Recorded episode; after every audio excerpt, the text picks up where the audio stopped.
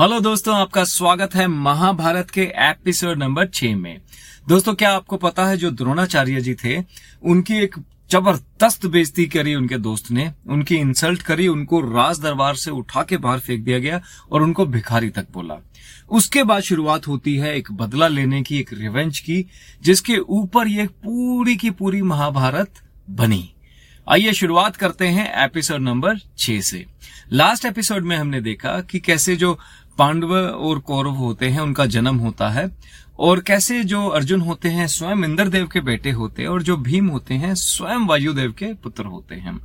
अब वापस आते हैं दोस्तों अपनी द्रोणाचार्य वाली स्टोरी पे। जो द्रोणाचार्य होते हैं, वो ऋषि भारद्वाज के बेटे हैं। बाय कास्ट बाय जन्म, वो ब्राह्मण होते हैं। और उन्होंने अपनी पूरी की पूरी जो उम्र है, वो आर्चरी में, धनुर्विद्या में निकाल दी।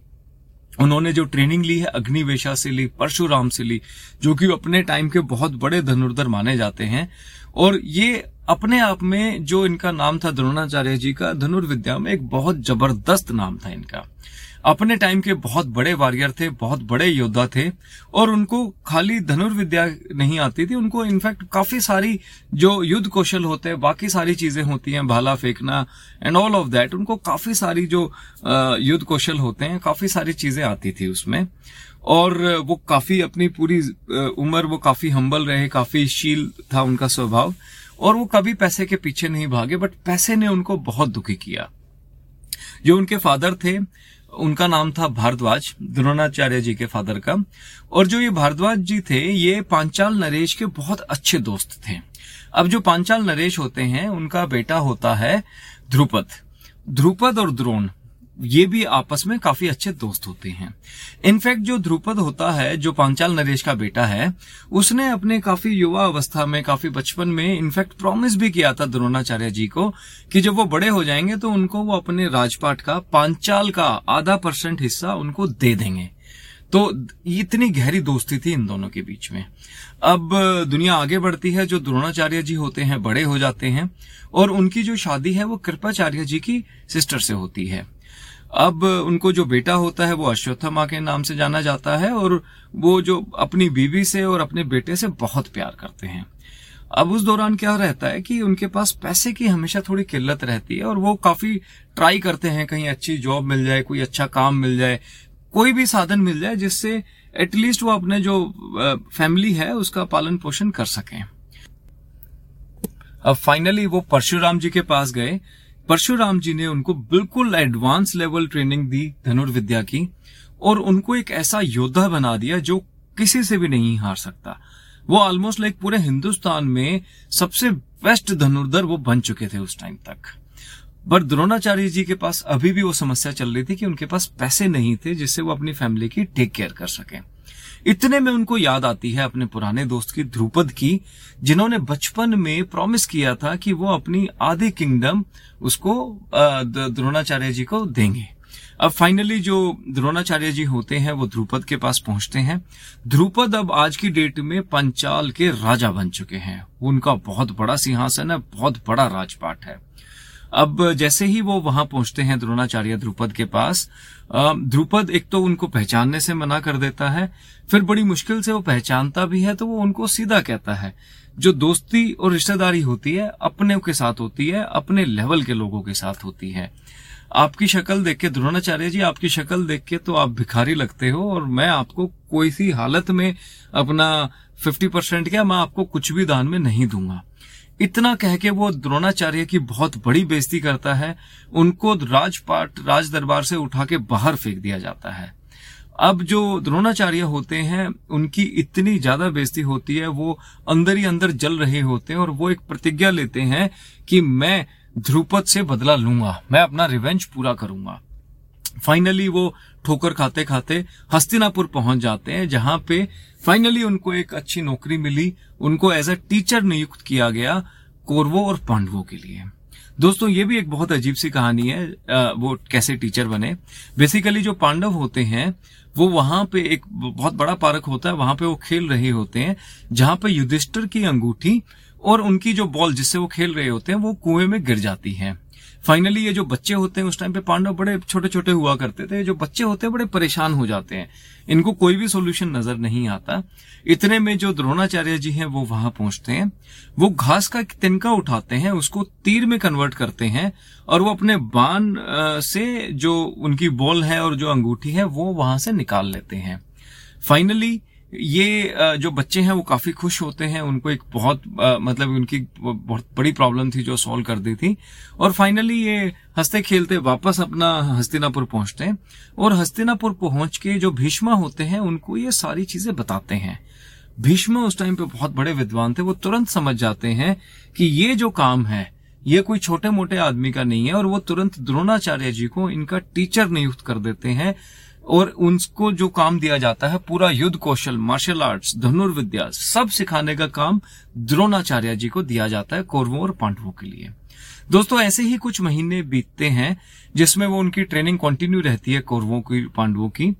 अब उस दौरान उनको लगता है कि एक थोड़ा सा एक ट्रेनिंग इनकी अच्छी हो गई है ये थोड़ा लड़ाई करने में सक्षम हो गए हैं। तो ये जो कौरवों और पांडवों को बुलाते हैं अपने पास द्रोणाचार्य, और ये उनको बोलते हैं कि जाओ और ध्रुपद को पकड़ के लेके आओ। अब फाइनली जो दुर्योधन होता है, जैसे उसका नेचर था दुर्योधन का, वो सबसे पहले एकदम आगे बढ़ता है और वो कहता है, मैं पहले जाऊँगा। अब दुर्योधन को मौका मिलता है और दुर्योधन वहाँ पे लड़ाई लड़ने जाते हैं ध्रुपद के साथ। ध्रुपद उनको बुरे तरीके से हरा देता है, क्योंकि दुर्योधन को उस टाइम पे कोई बहुत ज़्यादा एक्सपीरियंस हुआ नहीं था और वो ताज़ा ताज़ा एकदम बड़े हुए थे सीख रहे थे काफ़ी सारी चीज़ें। फाइनली अब दुर्योधन के हारने के बाद जो नंबर आता है, वो अर्जुन का आता है। अर्जुन वहाँ पे अपना युद्ध कौशल दिखाते हैं। वो ध्रुपद को उनके मंत्रियों समेत, उनकी सेना के समेत हरा देते हैं और ध्रुपद को पकड़ के वापस लाते हैं, द्रोणाचार्य के चरणों में डाल देते हैं।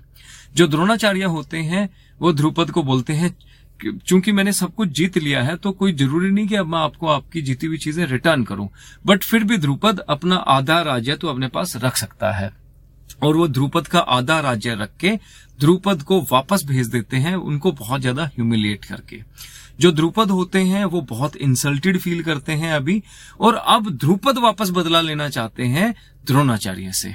अब फाइनली जो ध्रुपद होते हैं, वो तप तप रहे होते हैं, वो काफ़ी परेशान होते हैं, काफ़ी फ्रस्ट्रेटेड होते हैं कि कैसे द्रोणाचार्य से बदला लिया जाए। फाइनली जो द्रुपद होते हैं, वो तप करना शुरू करते हैं, तपस्या करना शुरू करते हैं, भगवान को खुश करते हैं और फाइनली भगवान उनको वरदान देते हैं कि, हे द्रुपद, जो तेरा बेटा और जो तेरी बेटी होगी, वो द्रोणाचार्य को मारने में तुम्हारी हेल्प करेंगे. फाइनली जो ध्रुपद को बेटा और बेटी दोनों होते हैं, जो उनका बेटा होता है, वो पांडवों की सेना में, सेनापति होता है, जिस सेना ने द्रोणाचार्य जी का वध किया था। बेसिकली जो कुरुक्षेत्र की रणभूमि में द्रोणाचार्य की मौत हो जाती है और उसके पीछे ये जो पांडवों की सेना है, स्वयं अर्जुन ये बहुत बड़ा रोल उसमें प्ले करते हैं। सिमिलरली जो उनकी बेटी होती है, जो द्रुपद की बेटी होती है, उसका नाम है द्रौपदी।